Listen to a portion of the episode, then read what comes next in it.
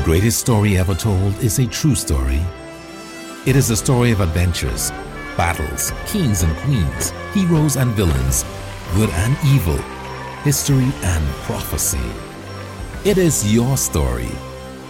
Come join the adventure of the Bible story. Chapter 204 Saul meets Peter.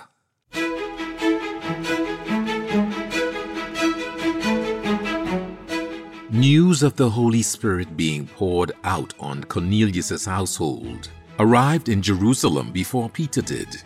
It was a stupendous event, a memorable day for all Gentiles, and people had rushed to spread the news in Jerusalem. The apostles and their immediate families who stayed behind, plus all the brethren in Judea, were thrilled to hear that the Gentiles in Caesarea understood the Word of God. They looked forward to Peter's account of the event. When Peter and six of the brethren from Joppa accompanying him arrived in Jerusalem, he discovered that not all of the new believers agreed with what he had been a part of in Caesarea. Jerusalem's apostles told Peter that a group of believers who were devoted to the covenant of the circumcision and the laws of ritual purity wanted to meet with Peter.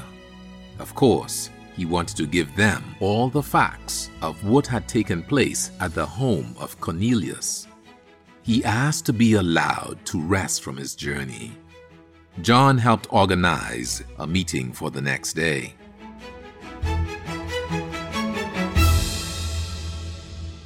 The next morning, when Peter entered the meeting room, the atmosphere was tense. The six Joppa brethren were already in the meeting. He went to the front of the room, smiling warmly, and asked all to bow their heads. He prayed that God would be present at this important meeting and bring about loving unity among the members. Peter was not surprised that what happened in Caesarea bothered some. After praying, he looked over the group and invited them to say what was on their minds. You went into the home of a man who was uncircumcised and you dined with his household. The leader of the group stated indignantly. Please, let me explain what happened from the beginning. Peter requested calmly. He knew that Jesus Christ had arranged the details of the event. Now, everyone needed to understand what their Lord and Master had done.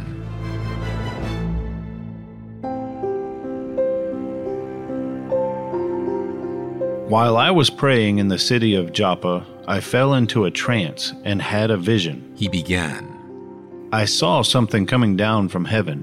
It looked like a large sheet being lowered by its four corners. It stopped next to me. I looked closely inside and saw domesticated and wild animals, reptiles, and wild birds. Peter could see that he had everyone's full attention. Then I heard a voice saying to me, Get up, Peter, kill and eat. But I said, Certainly not, Lord. No unclean meat or defiled food has ever entered my mouth. A few gasped at Peter being asked to eat unclean meat. The voice spoke again from heaven Do not consider anything unclean that God has declared clean. Peter continued. This happened three times and finally, the whole thing was drawn back up into heaven. Peter saw that some had perplexed looks on their faces. At that very moment, three men who had been sent to me from Caesarea arrived at the house where I was staying. He explained. The Spirit told me to go with them without hesitation. These six fellow believers from Joppa accompanied me to Caesarea, and we all went into the house of Cornelius. God's chief apostle showed all at the meeting that he had obeyed what the Spirit had told him to do. He had not acted on his own. Cornelius told us how he had seen an angel standing in his house who said to him, Send someone to Joppa for a man named Simon Peter. He will speak words to you by which you and all your family will be saved. Peter continued. And when I began to speak, the Holy Spirit came down on them, just as it did upon us at the beginning.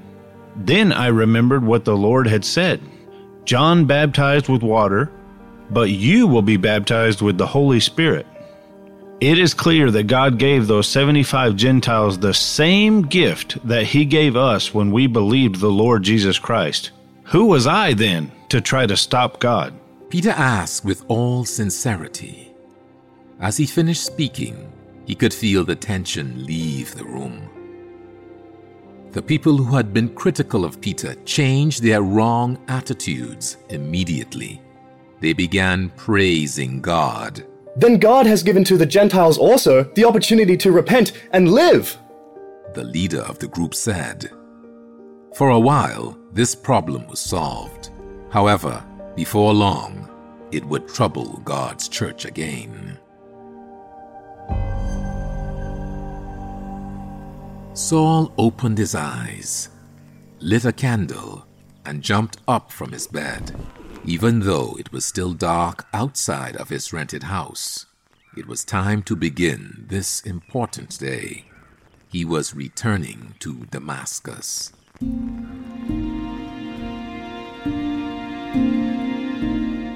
He was both anxious and excited.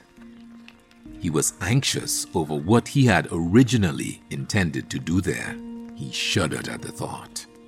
I was actually determined to continue killing Christ's followers in any city I found them. He said out loud. The candle flickered, moved by his breath. But he was excited about what he hoped to accomplish. He wanted to deliver Christ's message to the Jews in Damascus. He had just three years of personal teaching from Jesus Christ. Just as with Saul's 12 predecessors, Christ had opened his mind to spiritually understand the scriptures he had so faithfully studied from his youth. Now he had an abundance of revelation directly from Jesus Christ. Saul had come to understand the greatness of the gift of the Holy Spirit. In fact, he never could have understood what Christ taught him without it. He wanted that gift to be given to every human being, Jews and Gentiles. Saul felt fully prepared to begin the commission Christ had set out for him. Jesus explained that he would begin in a small way and have to grow to take on more challenging tasks. When God works through human beings, it always starts small. Saul was eager to start. He felt so fulfilled and happy. This soldier of Jesus Christ fell to his knees and thanked God for his new way of life. He prayed for protection on his journey to Syria and for success in Damascus. He also prayed for all the families he had wrecked as a result of his misguided persecution. Saul sighed deeply with regret. When a rooster crowed, he looked up and saw the first light of a beautiful sunrise. He finished his prayer, washed his face, combed his hair, ate a nourishing breakfast, bid goodbye to his landlord, and took one last look at the rocks of Arabia. It was time to get walking to his new future.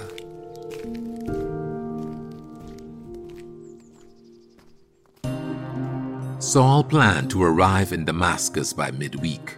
This would give him time to find lodging with the disciples who knew him and to learn the locations of the many synagogues throughout the city. On his trip back to Damascus, Saul planned to visit different synagogues each Sabbath to preach the gospel. As he walked through Damascus's gates, he reflected back on seeing the bright and blinding light, hearing Christ's voice, meeting Ananias, being baptized, and receiving the Holy Spirit. What a time that was for me, he thought. Saul was greeted warmly by Ananias and the other disciples. He told them what he had been doing in Arabia. All the disciples paid wide eyed attention as this miraculously changed man told them about his time of instruction, his study of the scriptures, and the hours of meditation he devoted to grasping the deepest mysteries Christ unlocked for him. Saul also told them of his plans to visit the synagogues of Damascus. Ananias and the disciples assured him that he had their full support. On his first Sabbath back in this famous city, Saul went to visit a synagogue. He was a changed man, and even physically, he did not look the same as he had three years ago. When he had the opportunity, this deeply converted former Pharisee preached to them about Jesus Christ, his ministry, his gospel of the kingdom of God, his execution, his resurrection from the dead, and what Christ was then doing from God's throne in heaven. He continued preaching in different synagogues each Sabbath day. It didn't take the leaders of the synagogues long to realize Saul was causing them serious problems. Isn't this the man who disturbed our synagogues about three years ago? One Jewish leader asked. Yes. He replied, And we still cannot disprove what he teaches. To stop Saul, they plotted to kill him. Saul learned that angry Jews were lying in wait for him. They had posted strong men at the gates to prevent him from escaping Damascus. They thought he would be easy to catch. Not so. Though on guard, Saul did not worry. When it was safe, on a dark, moonless night, the disciples lowered him down the city walls in a basket. He hurriedly waved goodbye to the loyal disciples and ran into the cover of darkness.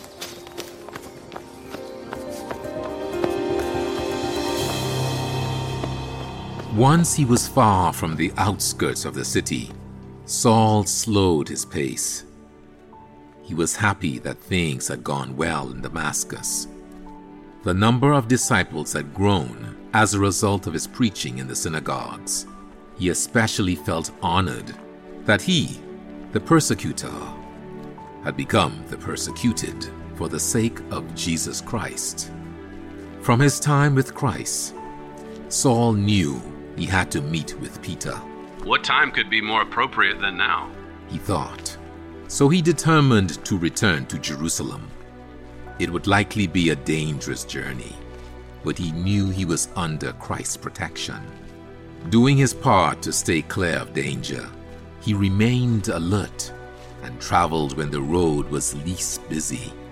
As he walked south, he had much to think about. It had been more than three years since he had last been in the holy city. On his last day there, he was planning how to capture and slaughter the disciples. On his first day back, he would need to join his brothers in Christ. Saul suspected he would face difficulties there.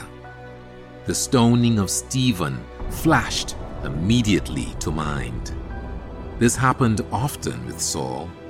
He would never forget Stephen's calmness while being stoned, or his prayer for his persecutors' forgiveness. Saul had been greatly impacted by Stephen's description of seeing Jesus just before his death. Now Saul had seen him too. He sighed deeply.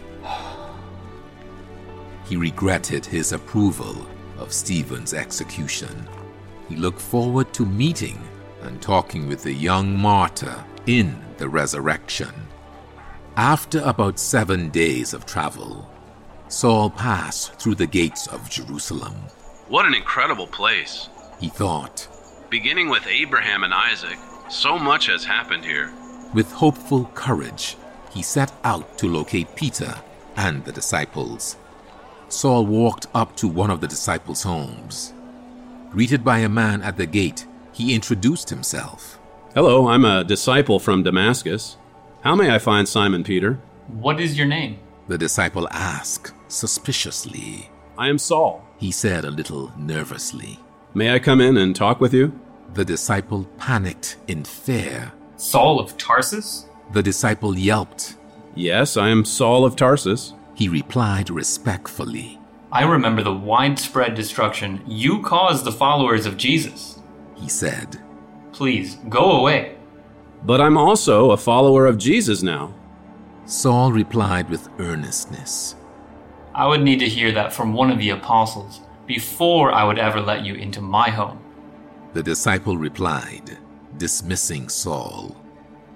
Saul was not surprised by the disciple's reaction. He turned and walked to the street. Soon, he noticed a friendly looking man walking toward him. Greetings. The man said with a smile.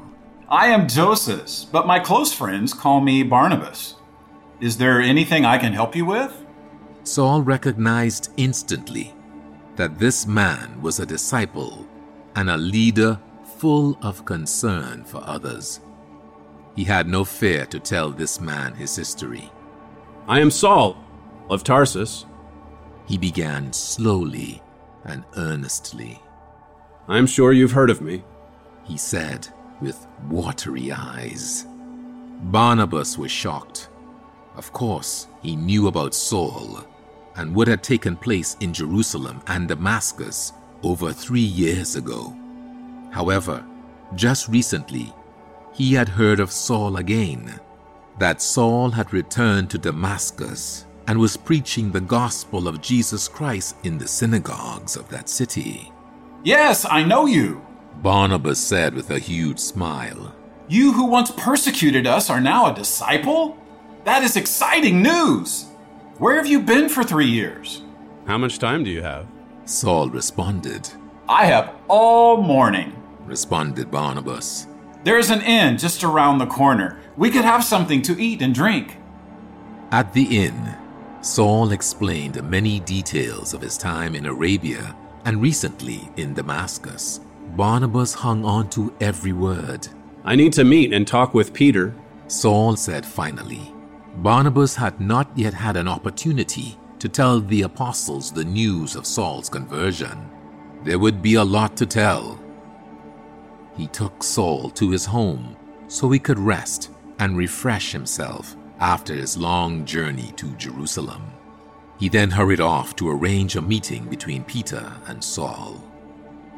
Later that day, Barnabas was excited to tell Saul that Peter would meet with him on the morrow.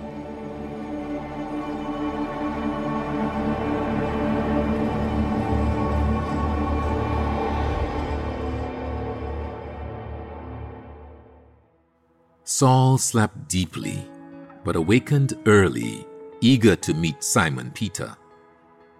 He had much to learn and much to discuss. While praying, Saul thanked God for Barnabas. Saul did not think it coincidence that they had met. He was certain Jesus had worked it out. He could not think of a better person to introduce him to Christ's chief apostle. As they walked toward Peter's residence, Barnabas noticed that Saul had a serious look on his face.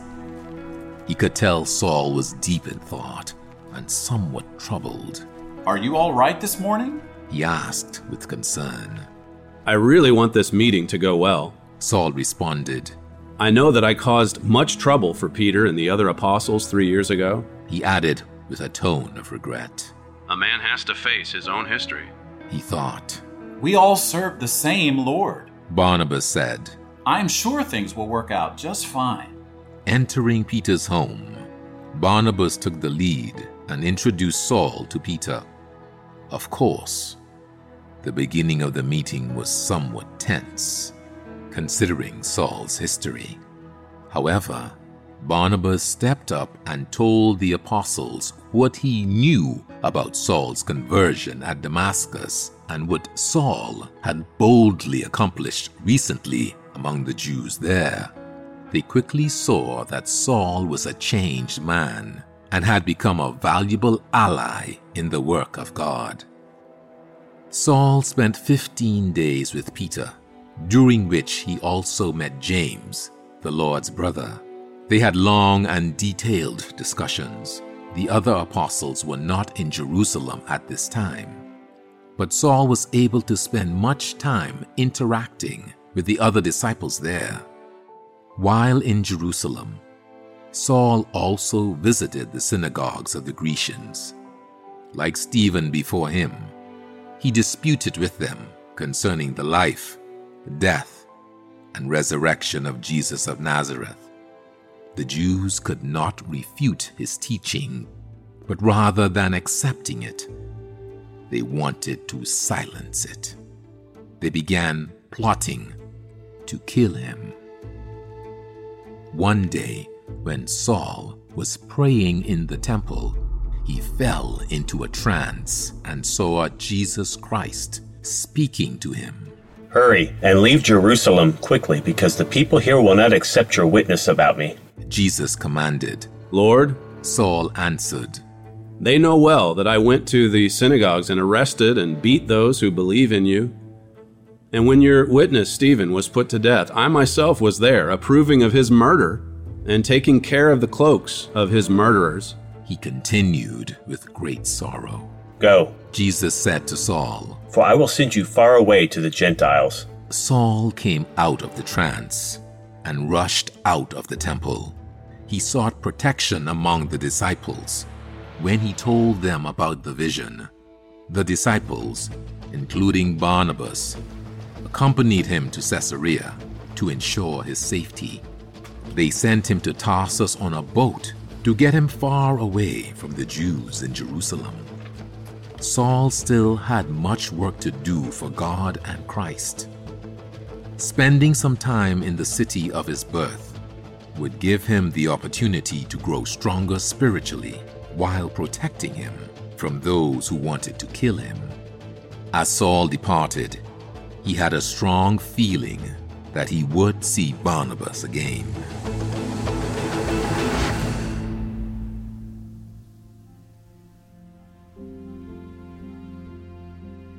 Time proved that the persecution that began with the preaching of Stephen was a key element in spreading the gospel far beyond Jerusalem.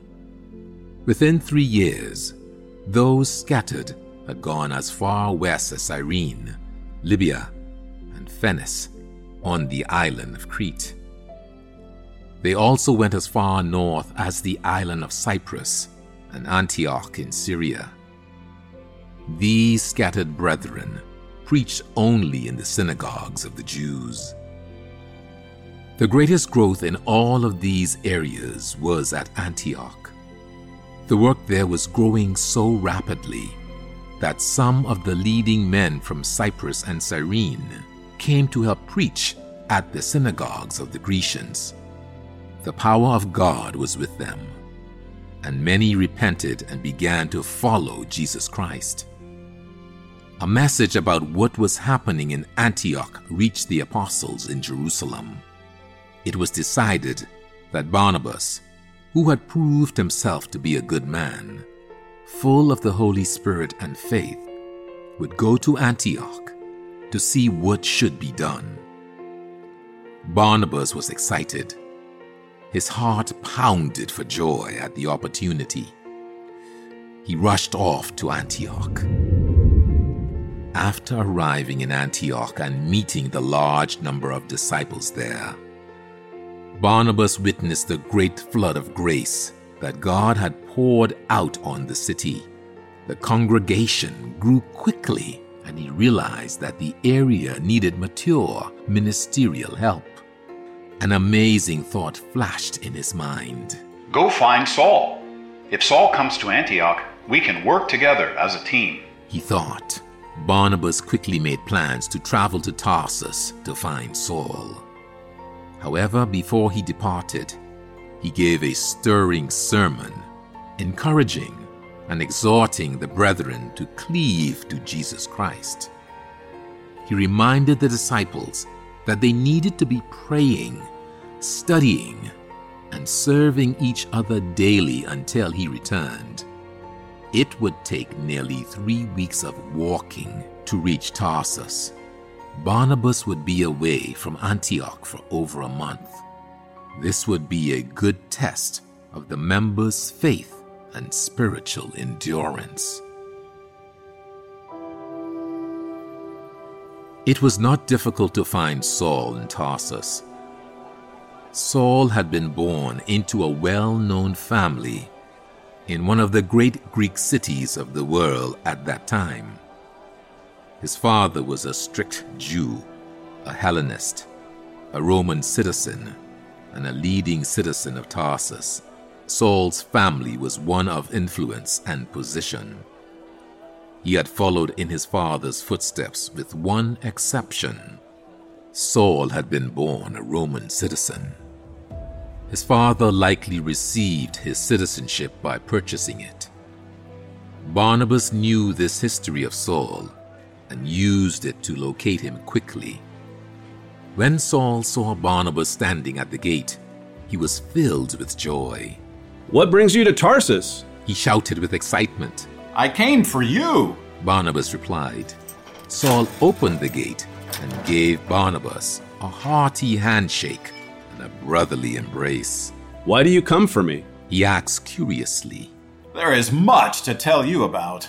The weary traveler explained as they retired to Saul's home. As soon as Saul heard the marvelous news of what was taking place in Antioch, he immediately prepared to leave Tarsus and return with Barnabas. The two men spent a year together with the brethren in Antioch. They taught many people. The congregation thrived under their joint leadership and direction. Even the people in the city took notice of the love and brotherhood of the disciples. The citizens of Antioch were the first to call them Christians. It was also at this time that prophets from Jerusalem came to visit the brethren in Antioch. Agabus, led by the Holy Spirit, prophesied that there would be a great famine throughout the world. This famine came to pass at the time of Claudius Caesar. The members of Jerusalem were hit hard by the famine. All the brethren in Antioch who had the means sent food to Jerusalem to protect the members from starvation. Barnabas and Saul took the provisions to the Jerusalem church. Throughout their ministry, Saul and Barnabas would take up offerings for needy congregations.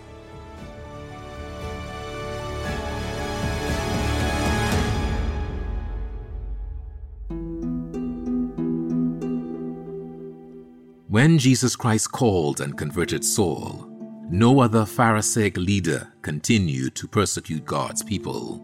However, around the same time Barnabas and Saul were working in Antioch, Herod Agrippa began to persecute the church in Jerusalem. He killed James, the Apostle John's brother, with the sword. This heinous act pleased Jerusalem's Jews. So Herod decided to go after Simon Peter also. During the days of unleavened bread, Herod had Peter arrested and jailed. He put Peter under the guard of 16 of his loyal and mighty soldiers. It was Herod's plan to make a mockery of Peter with a public trial after the holy day season ended. Yet Simon Peter was not afraid. He remained patient in his faith to be delivered from this trial.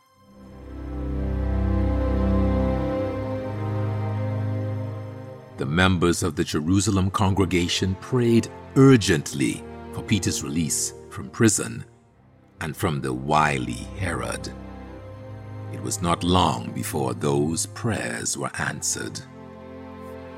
The night before Peter's trial, God's chief apostle, bound by two chains, was sleeping between two guards. Guards were also stationed at the doors of the jail. Suddenly, a magnificent angel of the Lord stood next to the sleeping apostle. Peter was so peacefully asleep that he did not awaken. The angel shook him by the shoulder. Peter woke up and was stunned at the sight of this glorious angelic being.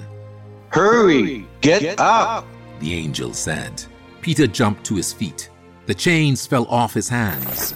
Tighten your belt and put on your sandals, the angel said. Still a little blurry eyed, Peter obeyed. Put your cloak around you and come with me, the angel commanded. Peter followed the angel out of his cell, down the hallway, and right out of the prison. It was so easy. He wondered if he might be dreaming. Peter and the angel passed by the first guard station. No one noticed them. Then they passed the second guard station. Again, no one noticed them or tried to stop them. Then the two, one angel and one man, came to the iron gate that led to the city. The gate opened for them by itself, and they went out. The gate closed behind them.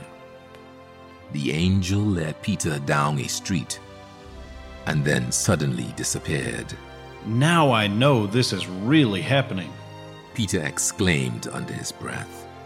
The Lord sent his angel to rescue me from Herod's power and from everything the Jews expected to happen to me, he thought. He decided to go to the home of Mary, the mother of John Mark and relative of Barnabas. There was sure to be a gathering of disciples praying for him there. They need to know that I am free and safe, he whispered.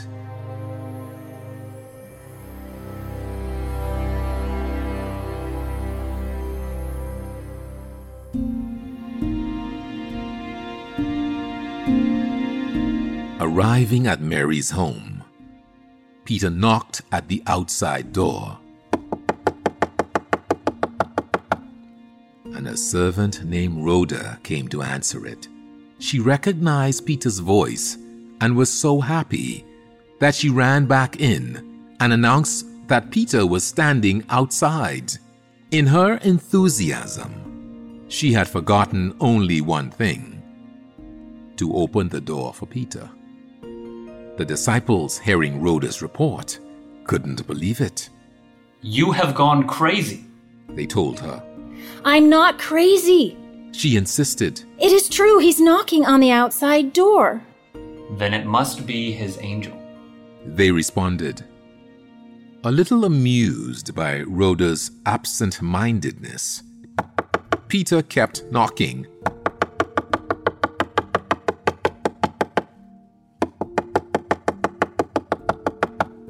At last, the disciples came and opened the door.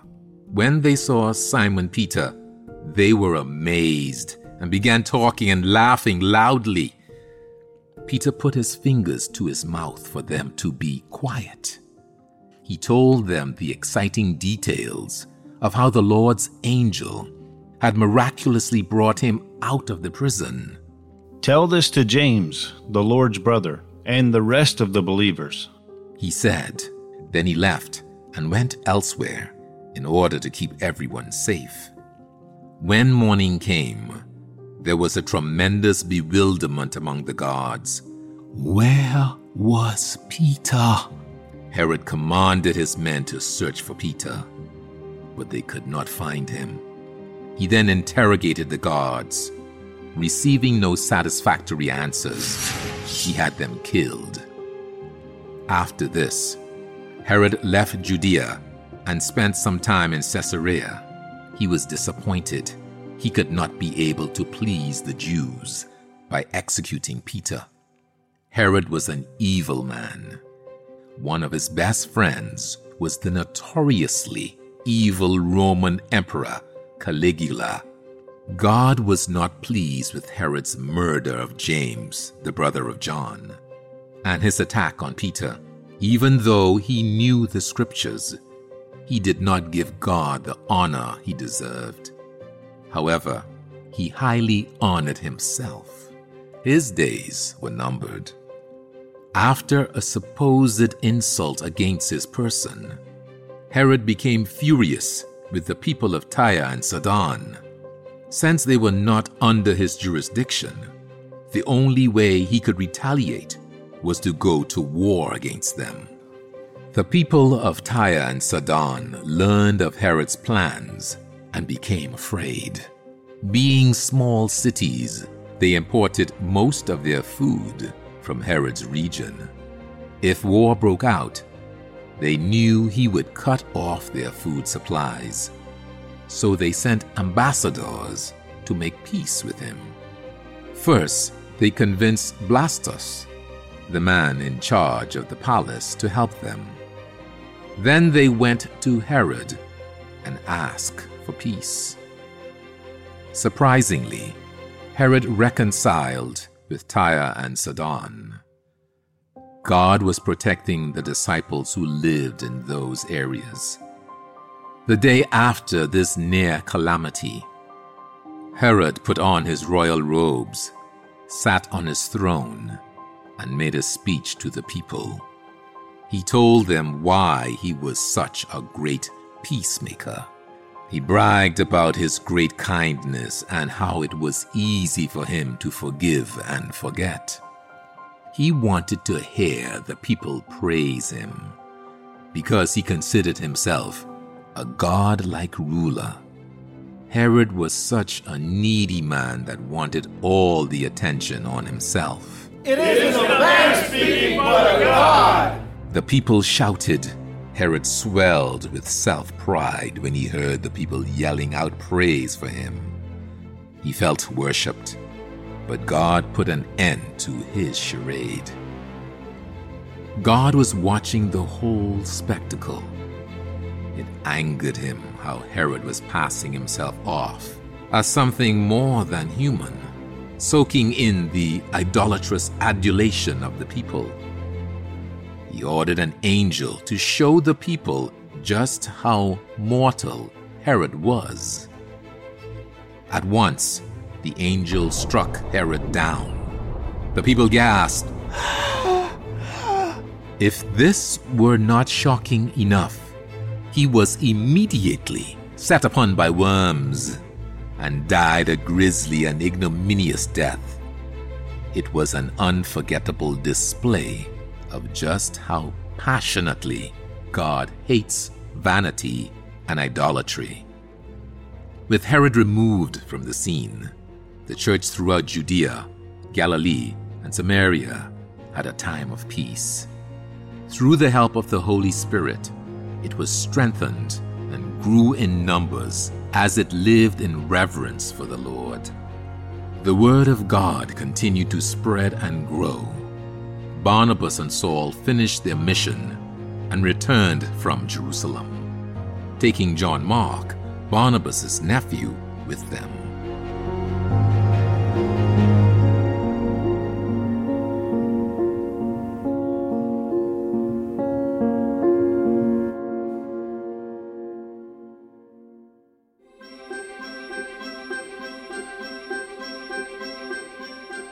To be continued in our next episode and continue the adventure by reading the Bible story.